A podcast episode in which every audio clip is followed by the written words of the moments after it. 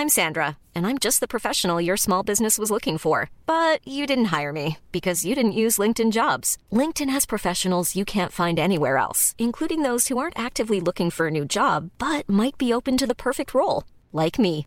In a given month, over 70% of LinkedIn users don't visit other leading job sites. So if you're not looking on LinkedIn, you'll miss out on great candidates like Sandra. Start hiring professionals like a professional. Post your free job on linkedin.com/people today.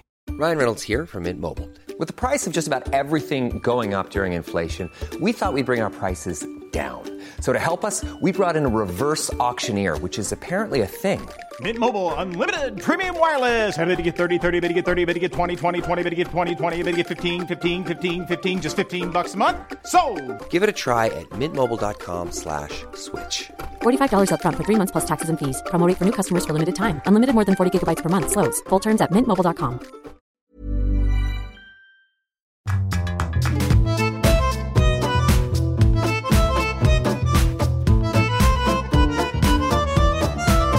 Hello, welcome along to a brand new episode of Writer's Routine. This week, chatting to author Anna Kent. She's just published a new domestic noir book called The House of Whispers. It's all about an old friend that slips back into someone's life and how guilt and obsession changes everything. We talk about pseudonyms, also what she had to learn before writing domestic noir, and why starting things off on Google doesn't always work. Well, my first draft was only 60,000 words. I mean, I, I knew nothing about writing novels, and I had Googled how long does a novel have to be and come up, I'd come up with 60,000 words, but apparently it's 80 to 90,000 words. So the first comment was it's not long enough. Stick around more with Anna Kent in this week's Writer's Routine.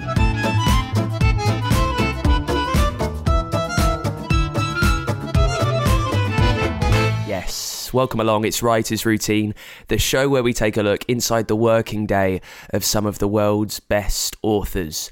My name's Dan Simpson. Thank you for being here. Uh, we're on show 200 and something now. I really appreciate you coming along for the ride, joining us as we take a, a little peek inside some writers' working days.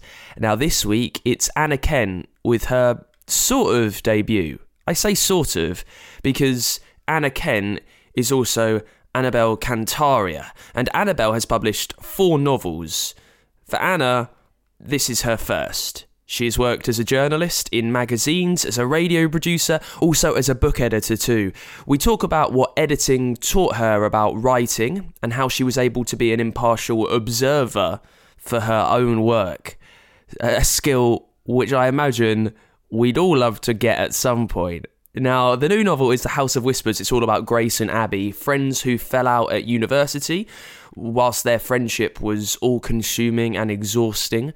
And years later, Grace returns to Abby's life, and they slip back into the comforts of each other's lethal charm and company. We find out what influence they have over each other and it's quite terrifying at times. It's domestic noir. We talk about how she got published, the contest that she entered, and the meeting with a publisher that changed her life. Also, how thoroughly she plots. Why she likes to stick to the three act structure, how she knows when to carry on writing, and we start off, as we always do, with what Anna Kent sees around her in the place where she sits down to write. Oh, My computer in front of me. Um, I always have a lit scented candle when I'm writing. I can see my printer. It's quite a messy desk because, you know, that doesn't bother me.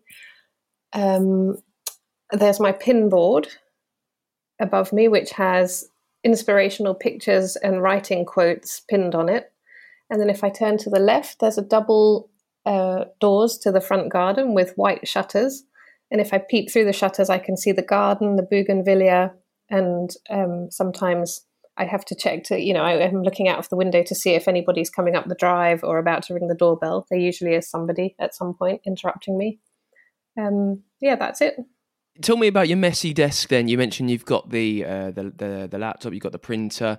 Um, what like trick trinkets would I find on there? Any any any treasures that kind of help you get inspired? Uh, no, uh, well, there's a few photographs. There's a photograph of my husband and my children. there's a couple of school children's school photographs from years ago standing up against the wall. I haven't managed to frame them yet. Uh, there's also there's a lot of paperwork, but to me to me it makes perfect sense. They're all in folders, and the folders are all stacked up, but they're there on the desk. They should probably be filed away. But if I file things away, I forget them, so they kind of remind me that I need to deal with them. Is there a system to the chaos in in in, in that system? Absolutely, there's a system to me, and if anyone comes and messes with my my system of my papers, I get really really quite salty. you mentioned the um, you mentioned the inspiration on the pinboard around you. Um, and any other kind of forms of inspiration to help you be creative, uh, like a bit of art on the walls, maybe some books strewn around you? I do have. So, okay, so I didn't turn around in my seat, but behind me there's my bookshelves, and I keep there my own books, and I keep a very small sample of books, fiction books that have recently inspired me or that have inspired me for the current work that I'm working on. There's usually only five or six. And there's also two shelves full of um, writing, creative writing books, you know, on the process of writing things like Save the Cat and script writing books, because I, I, I, really like to use the script writing um, formula for my novels. So there's quite a few books on process there. Uh, what else? There's also um, there's a big frame on the wall which has been put up on the wall uh, of my first ever novel. Has been my husband had it framed for me, and so that's up on the wall. Um, yeah, that's it really. The the books that you've got behind you that inspire the project that you're working on. Uh, how often do you kind of flick through them when you are working on that project, or are they just kind of aesthetically there to remind you what's going on? I think if I get stuck with my writing and I don't know, I feel that I've lost my way, I'll just stand next to the bookshelf and flick through them and just read little paragraphs, and it just kind of kickstarts some sort of something in my head, and then I can sit back down and start writing again. Just the way, it, uh, just the way the other authors have used language or opened a chapter or something. It, it, it just it is quite inspirational. Yes. Uh, tell me about this scented candle business as well. What, what's that? What's that doing for you? Is it is it taking you to a time and place? I've spoken to authors before who like. Who did I speak to recently? An author who wore perfume that matched up with the story she was writing. And I know smells play a big part in memory and creativity. Is there any uh, thought behind the candle you've got, or is it? And it, this is fine if it is. Is it just something to make it smell nice? It started, I'm thinking back, it started when I picked up a candle quite randomly in a shop and it said that it would trigger left brain thinking. Um, and so I bought it thinking it would might, maybe make me more creative. And I discovered that I liked having a smell on while I'm writing. So now it's just whatever I get hold of. But I like fresh, uplifting smells that sort of awaken you and, and make you feel a bit more perky. So nothing sweet. I've got one that's salted caramel, and I just can't burn it because it just makes you hungry. Um, so it's usually lemongrassy or lemon or mint or you know that kind of thing. The big question: Did that original candle make you feel more creative? I can't remember. It was so long ago. Probably because I keep buying candles now. So uh, around you, there's a lot of inspiration.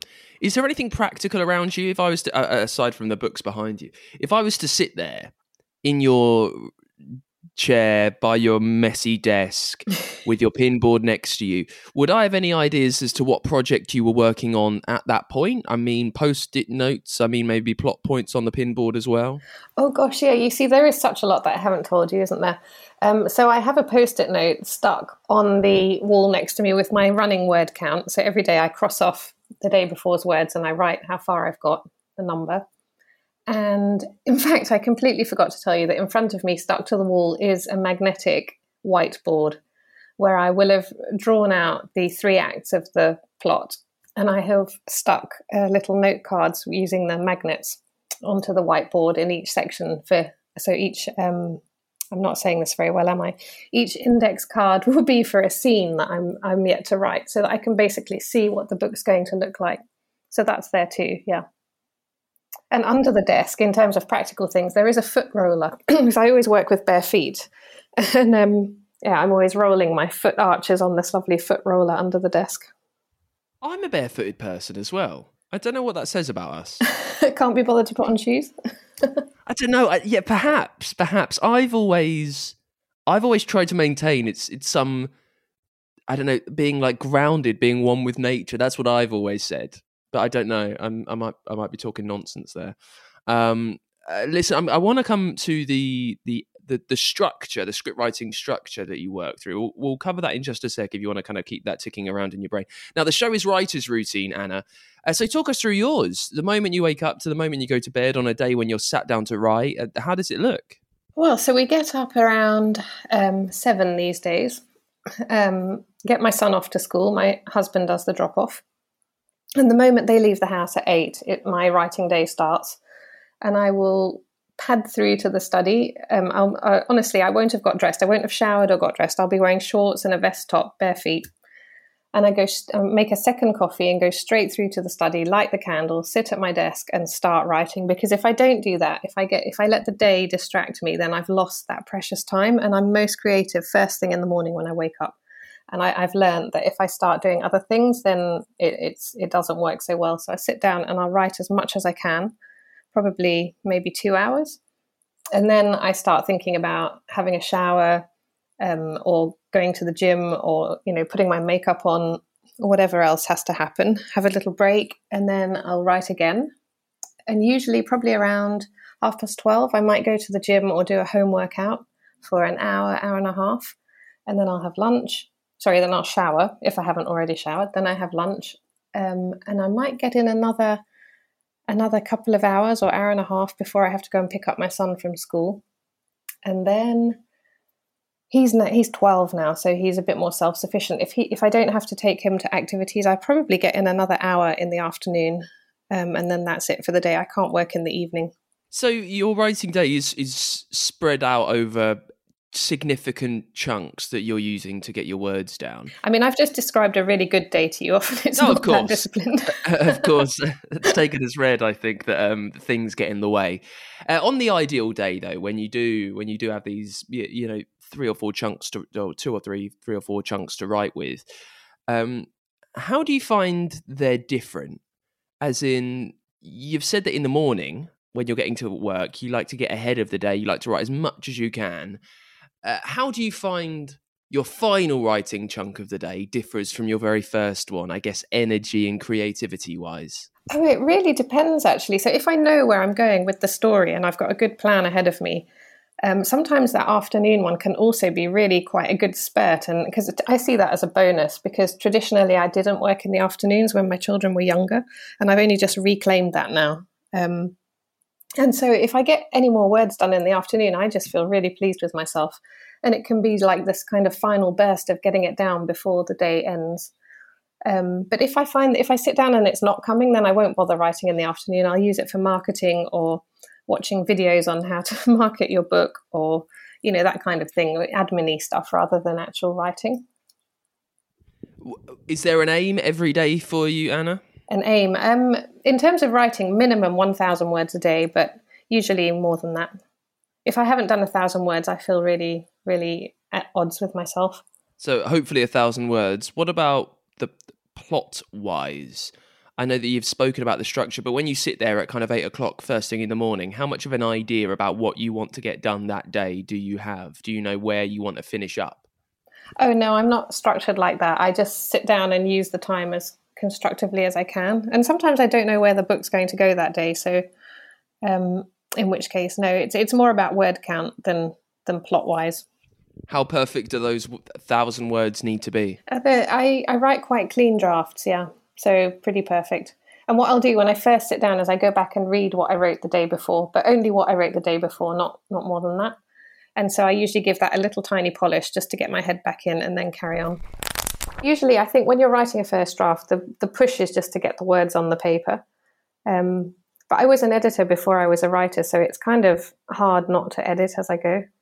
I always tell people not to edit as they go, but I still do it. Uh, being an editor before you write, what? How much did that teach you about getting words down in the first instance? I mean, you've said that you your first draft is pretty clean, but uh, I guess how much do you second guess yourself, and, and how much generally is did editing teach you about writing creatively?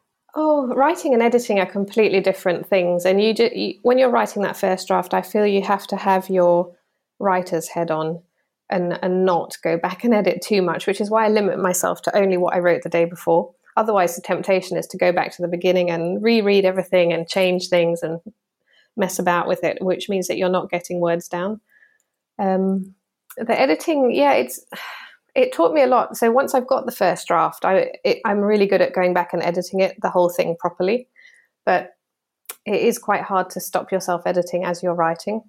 When you go back and do that big edit the first time, how much do you need to detach yourself from Anna Kent the writer to become Anna Kent the editor? Do you uh, is is it kind of like tapping into editing someone else's work, which you might have done a, a, few years ago? Yeah, it is in a way. I can be really detached. I can read through it and know if it's working or not, um, and know what has to change. Usually. uh, on a bad day, Anna. Well, on any day really. When the, when the words are struggling a little bit, you mentioned the candle and maybe a cup of coffee right at the start. Uh, are there any tricks uh, any anything that you use to, to to to prompt you to help the words get out? Maybe it's um you know a piece of music, or maybe it's another coffee at a certain type of day. Is there anything that you find just unclogs the blockage a little bit? I think if it's really uh, well, I'll always try and write through it, knowing that the next day I'll probably look back at it and change everything. Um, but if it's really bad, if I'm really, really struggling, I know that I just need to get up and do something else. So I might just go to the gym earlier and have a workout. And when I'm on the treadmill and not actively thinking about the book, something usually shifts. Um, and then I can come back after lunch and sit down fresh, and it's it's better. But walk, walking away from it is the, is the answer for me. Listeners to the show, uh, quite a lot are writers who maybe haven't had the break of being published yet. Uh, so it's always interesting to hear different people's path to publication, to having their books on shelves. Um, so you've you've written different novels as, as kind of under different names, is that right? So were there four as Annabel Kantaria? Is, is that right? Yes, that's right. And now there is Anna Kent. Just just tell us uh, as much as you'd like, as details as you'd like about how you've ended up being published as Anna Kent with the House of Whispers now. Oh, so I I was very lucky in that I was writing my first novel and I wasn't doing particularly well at it. I had got about 30,000 words down. And then I saw a competition that had been launched um, for unpublished writers to submit. I think you had to submit a synopsis and five pages, the first five pages. And th- this was in Dubai at the Emirates Airline Festival of Literature. And I entered the competition thinking, you know, at least even if I don't win, and then an agent from London is going to read my work because I had been spending a lot of time Googling how difficult it is to get your work in front of agents and to get them to actually read it. Uh, so I entered the competition and I won it.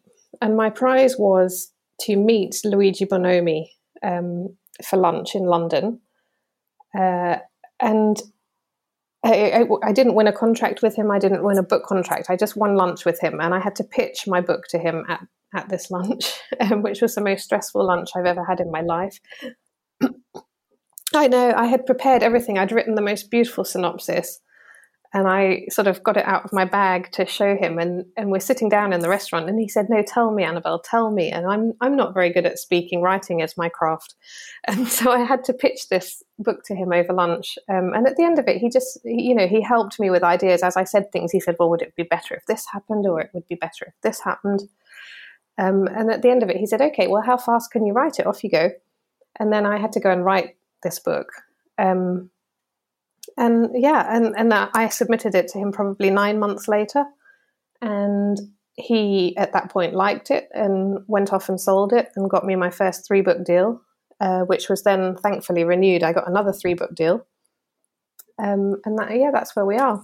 In those nine months where you're busy squirreling away and writing it, um, are you getting any input from maybe uh, him who you had a lunch with? Is there any kind of checking in process? Is it just letting you get down to business and seeing what happens? I think if he was always there if I wanted to check in with him, but I, I'm a very private writer. I don't like anyone to look at my work before it's finished. And and he sort of said to me, "Look, you're writing a thriller. The more times I look at it, the less I'm going to have that first time impact. So bear that in mind." Which is very true. And so I wanted to finish it so that because there's only you can only read it the first time and get all the twists. After that, you know what the twists are, right? So I decided that I would wait until I'd finished it before I showed it to him. And I think I showed it to him. I think I did that first draft in three months and I showed it to him and he said it needs more work. It's not right, you know, and he sent me back to work on it again. And it took me six more months to actually get it up to scratch to, to a sort of level that he was willing to accept. What changes do you remember making to that over those few months? well, my first draft was only 60,000 words. I mean, I, I knew nothing about writing novels, and I had Googled how long does a novel have to be and come up, I'd come up with 60,000 words, but apparently it's 80 to 90,000 words. So the first comment was it's not long enough. And the second comment was you, that I had a big subplot that did nothing for the actual story. And he said to me, you know, this whole subplot, I'm sorry, but it's it's not adding to your main story, so it has to go. And I think that was probably twenty thousand words. So then I sat there with a forty thousand word novel, which was not long enough at all. Um, so basically, I had to come up with more story to to take it up to the eighty to ninety thousand words it needed to be. It was very sad, actually. It was it was a really hard day. We had lunch in London. Again, I was over for the summer, and I met met Luigi for lunch, and I walked away thinking, actually, this is really hard. I'm not sure that I, I've got what it takes to do this. And then I had to sort of rally myself um, and and think, come on, you're so close. You've got this far. Don't give up. Keep going. Keep going. It was really tough. It's a very lonely um, business writing books. How easier is it for you now? Oh, it's still a lonely business. it's just that I think that the experience of having written a few that have been published means that I know that at some point during the process of writing a novel, there's going to come a point when I think the whole thing is rubbish. I think that I'm not good enough, um, and I go through this whole self doubt period. And I know now that I just need to push on through, and everything will get better, and it will all be all right. I have to trust the process a bit more now. If you're looking for plump lips that last, you need to know about Juvederm lip fillers. With Juvederm Volbella XC and Juvederm Ultra XC, your lip look, whether it's subtle or bold, can last up to one full year with optimal treatment and no additional maintenance. Find a licensed specialist and see if it's right for you at juvederm.com today. That's J U V E D E R M.com. Add fullness to lips in adults over 21 with Juvederm Volbella XC or Juvederm Ultra XC. Do not use if you have severe allergies or a history of severe allergic reactions, or if you're allergic to lidocaine or the proteins used in Juvederm. Tell your doctor if you have a history of scarring or taking medicines that decrease the body's immune response or that can prolong bleeding. Common side effects include injection site redness, swelling, pain, tenderness, firmness, lumps, bumps, bruising, discoloration, or itching. As with all fillers, there's a rare risk of unintentional injection into a blood vessel, which can cause vision abnormalities, blindness, stroke, temporary scabs, or scarring. For full important safety information, visit juvederm.com. I'm Sandra, and I'm just the professional your small business was looking for. But you didn't hire me because you didn't use LinkedIn jobs. LinkedIn has professionals you can't find anywhere else, including those who aren't actively looking for a new job but might be open to the perfect role, like me. In a given month, over 70% of LinkedIn users don't visit other leading job sites. So if you're not looking on LinkedIn, you'll miss out on great candidates like Sandra. Start hiring professionals like a professional. Post your free job on linkedin.com slash people today. Millions of people have lost weight with personalized plans from Noom. Like Evan, who can't stand salads and still lost 50 pounds. Salads generally for most people are the easy button, right? For me, that wasn't an option. I never really was a salad guy. That's just not who I am. But Noom worked for me. Get your personalized plan today at Noom.com. Real Noom user compensated to provide their story. In four weeks, the typical Noom user can expect to lose one to two pounds per week. Individual results may vary. More with Anna Kent in just a tick on the show. As I said earlier, we're over 200 episodes of Writer's Routine now. Uh, over 200 times we've taken a look inside the working day, the working spaces and practices of some of the world's best writers. People that have been around for a while and are publishing their 500th book, uh, and some who are just getting started, publishing their first. It takes all sorts. And if you have learned anything along the way that has helped the way that you write, the way that you tell stories, the way that you plan your day, you can say thanks to us for that over at patreon.com forward slash writers routine. By becoming a backer there, you get our eternal gratitude. You get merch. There is a way for your book to sponsor the show, and you can even get some bonus content as well. It's all there over on Patreon. It doesn't cost a lot, not the earth. Anything that you give, I am so appreciative of. A dollar or so a month, it just helps us keep going. It helps us keep bringing you these chats with the best authors around as often as we can. And we've got some huge names lined up for 2022 that I cannot wait to share with you. I cannot wait to get them out there. In the meantime, if you love the show, if you love listening to the way other writers work, and taking a peek inside their day, you can pay it back to us and become a backer at patreon.com forward slash writers routine. Let's get back to it then with Anna Kent on the show talking about her new book, The House of Whispers. It's domestic noir. And in this part, we chat about what she had to learn about the genre before getting started. Also, how she got a great tip about viewpoints from her editor, and we pick things up talking about the plotting and the structure. She said that she sticks to the three act structure. When she has an idea, how does she put her story into that? Um, the very classic film structure from Save the Cat is the one that I've started using. I used it for The House of Whispers. Oh, did I? Um, sorry. every book i mean every book has been different for me. Sometimes they i i have a structure sometimes i don't sometimes i plan them sometimes i don't. Um but i yeah i like the save the cat structure very much. Why are they why are they all different for you uh, Anna, why why one book do you plan quite thoroughly and another you kind of do it on the uh, while pantsing? That's a good question. The first book, I obviously had no experience and knew nothing and I tried to plan it all out meticulously and stick to it, and I found it a bit restrictive. Um, the second book, I didn't plan, and that meant that halfway through it, I got completely stuck and had two weeks when I was absolutely in bits about where the novel was going. And I started writing a whole new section, then took it out, and then went in a different direction, and, and that was all quite difficult. Uh, the third novel just kind of fell out of me without any plan or structure. I found that very easy to write. The fourth one, I used a structure because I knew where that one was going. And the fifth one, House of Whispers, um, yeah, that that's been quite a problematic book to write actually, because um, I had a structure, um, and then when I handed it into my editor, she didn't think it worked, and she gave it back to me and said, "Look, we can we can take it like this. It's good enough, but I think that if you change it, it's going to be even better." And so I took it back and changed it all. Uh, so yeah, they've all been different. Well, well, let's talk about that then. The new book, The House of Whispers, and just tell us about the very first moment that the idea for the story came into your head. Oh, I was reading an article on the BBC website. It was one of those longer, um, longer articles, you know, the sort of in-depth reads, and and it just really resonated with me. And and it was about a woman. I can't tell you what it was about because it will be a, a spoiler for the book. Um, but it stuck in my head, and I just thought, gosh, I, I, maybe I can write a story about this. And then I just thought about it and developed it into how it could play out as a novel. Ah, I'm not gonna.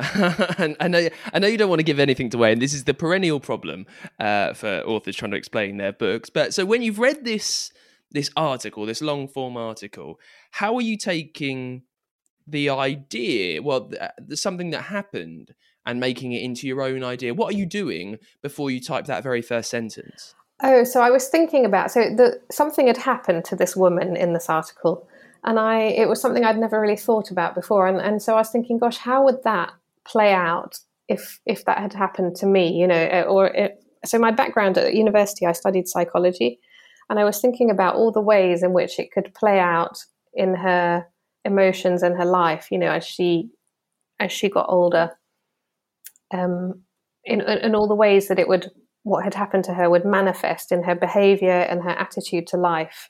Um, and then I decided to create a character who was having that play out in a very extreme way. I hope that's not giving any spoilers.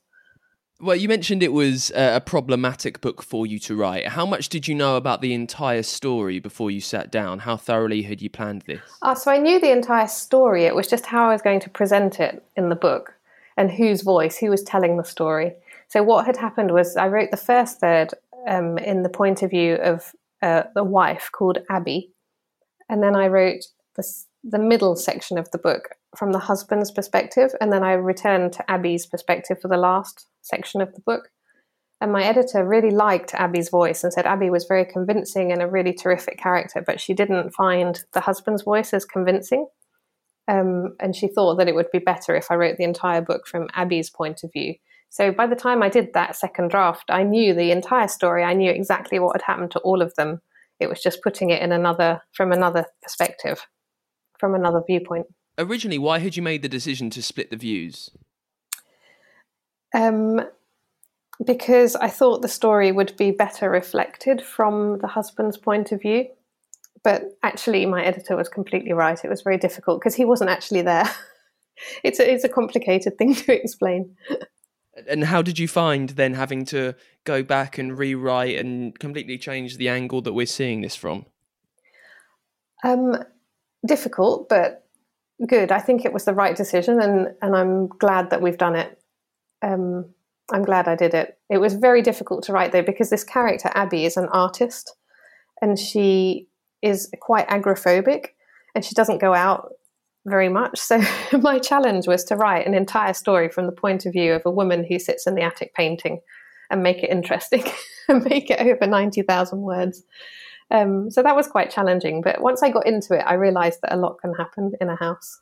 Well, so again, without doing too much, how how how are you doing that? How are you making one person's experience of what's happening inside a house authentic for maybe a reader who never ever does that, who does go out and does enjoy themselves outside? Well, she has her friend come to stay with her, so there's lots of um, interaction with the friend in the house. Um, and she does, the friend does then drag her out a couple of times. so she does actually get outside of the house and she's painting. Obviously, there's there's quite a bit about the painting, and the paintings tell a story themselves, quite a sinister story. You're writing domestic noir, which is a genre that's kind of crept up over the last few years. How much did you think about like tricks and tropes of writing in a genre, ways to keep the reader engaged when you're writing in, in domestic noir? Um, there's quite a few techniques. Obviously, twists is the big thing. Um, so all of the books generally have a twist in them. Um, I've had to learn how to use foreshadowing quite a lot because if you have a twist coming at the end of a story, you need to keep your readers turning the page to get to the twist. It's no good sort of writing on the cover, you know, keep going because the twist's coming. You've got to sort of hint that something terrible is is coming. And my agent said to me, you know, try and try and think of it as gradually, very gradually pulling the carpet out from under your readers so that every now and then they're sort of feeling unbalanced and uneasy and knowing that this great big tug of the carpet is going to come and they're going to go flying. But, you know, just keep tugging gently so that they're they're never quite balanced as they're reading it. I thought that was a very good analogy. How did you manage that without uh, being a bit cliched? Like, I'd imagine it would be quite easy to slip into something a kind of uh, you, you, know you finish the chapter with little did she know what was happening next. You know that kind of very staid thing. How did you find keeping up the balance of making sure the twist was a surprise but also keeping people engaged without giving things away? It is hard. You have to be subtle. You have to plant really subtle clues. Um, for, foreshadowing is fantastic and i learned a lot about foreshadowing from reading louise doughty's book um, I'm going to forget the name now. Uh, Apple Tree Yard. Is that what it's called? She that that book is a masterclass in foreshadowing, and I was always referring to it to see how she'd done it. Um, so yeah, lo- lots of very subtle foreshadowing, and sometimes not so subtle. Um, and I had also so the other the technique I used in the House of Whispers was interviews with the husband so the book opens with an interview, and you don't know who's interviewing the husband or why, and it's it's like a questioning. Um, and I think it, it says something like, "So, at what point did you notice that things were starting to go wrong?" And so already you know on on page one that stuff had gone wrong, and and and then I peppered those interviews throughout the book to to keep the reader sort of trying to guess what exactly has happened to who and why and how. Um, so I think that keeps the tension up as well so often I'll speak to an author who had planned everything quite meticulously, knew the roadmap that their story was taking, yet the characters were pulling it in a different direction. Uh, how much did you find your authors want your your your characters rather wanted to do something that would upset your apple cart and surprise the whole thing? it always happens. And in this one, so as as I'd mentioned, um, I was writing it from the perspective of Abby, the protagonist. Um, but the husband kept popping up, and he his voice needed to be heard as well, which is why I decided to put the interviews in because he had stuff to say too. He really had to talk about what happened in you know in that house that summer. And that is it for this week's Writers Routine. Thank you so much to Anna Kent for coming on the show. Her new book, Domestic Noir, is The House of Whispers. Make sure you get a copy from your local bookshop if you fancy a read. Next week, we're with the memoirist, humorist, Paul Bradley Carr about his debut novel. 1414 degrees is what I'm going with. I'm sure I'll be corrected on that pronunciation next week. Until then, you can always support us on Patreon. Become a backer, patreon.com forward slash writers routine. We are on Twitter at writerspod there. You can get in touch with us, writersroutine.com as well. And I'll see you next week with Paul Bradley Carr on the show. Until then, bye.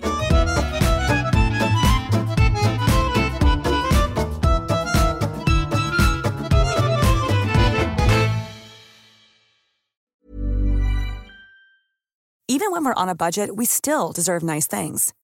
Quince is a place to scoop up stunning high end goods for 50 to 80% less than similar brands. They have buttery soft cashmere sweaters starting at $50, luxurious Italian leather bags, and so much more. Plus, Quince only works with factories that use safe, ethical, and responsible manufacturing. Get the high-end goods you'll love without the high price tag with Quince. Go to quince.com/style for free shipping and 365-day returns. The secret to summer ready skin is here. Osea's number one best selling Undaria algae body oil, clinically proven to instantly improve skin elasticity and transform dry skin to silky, soft, and unbelievably glowing. Its signature scent of freshly squeezed grapefruit, cypress, and mango mandarin transports you to sun kissed summer days. Get healthy, glowing skin for summer with clean vegan skincare from Osea. Get 10% off your first order site wide with code GLOW at OseaMalibu.com.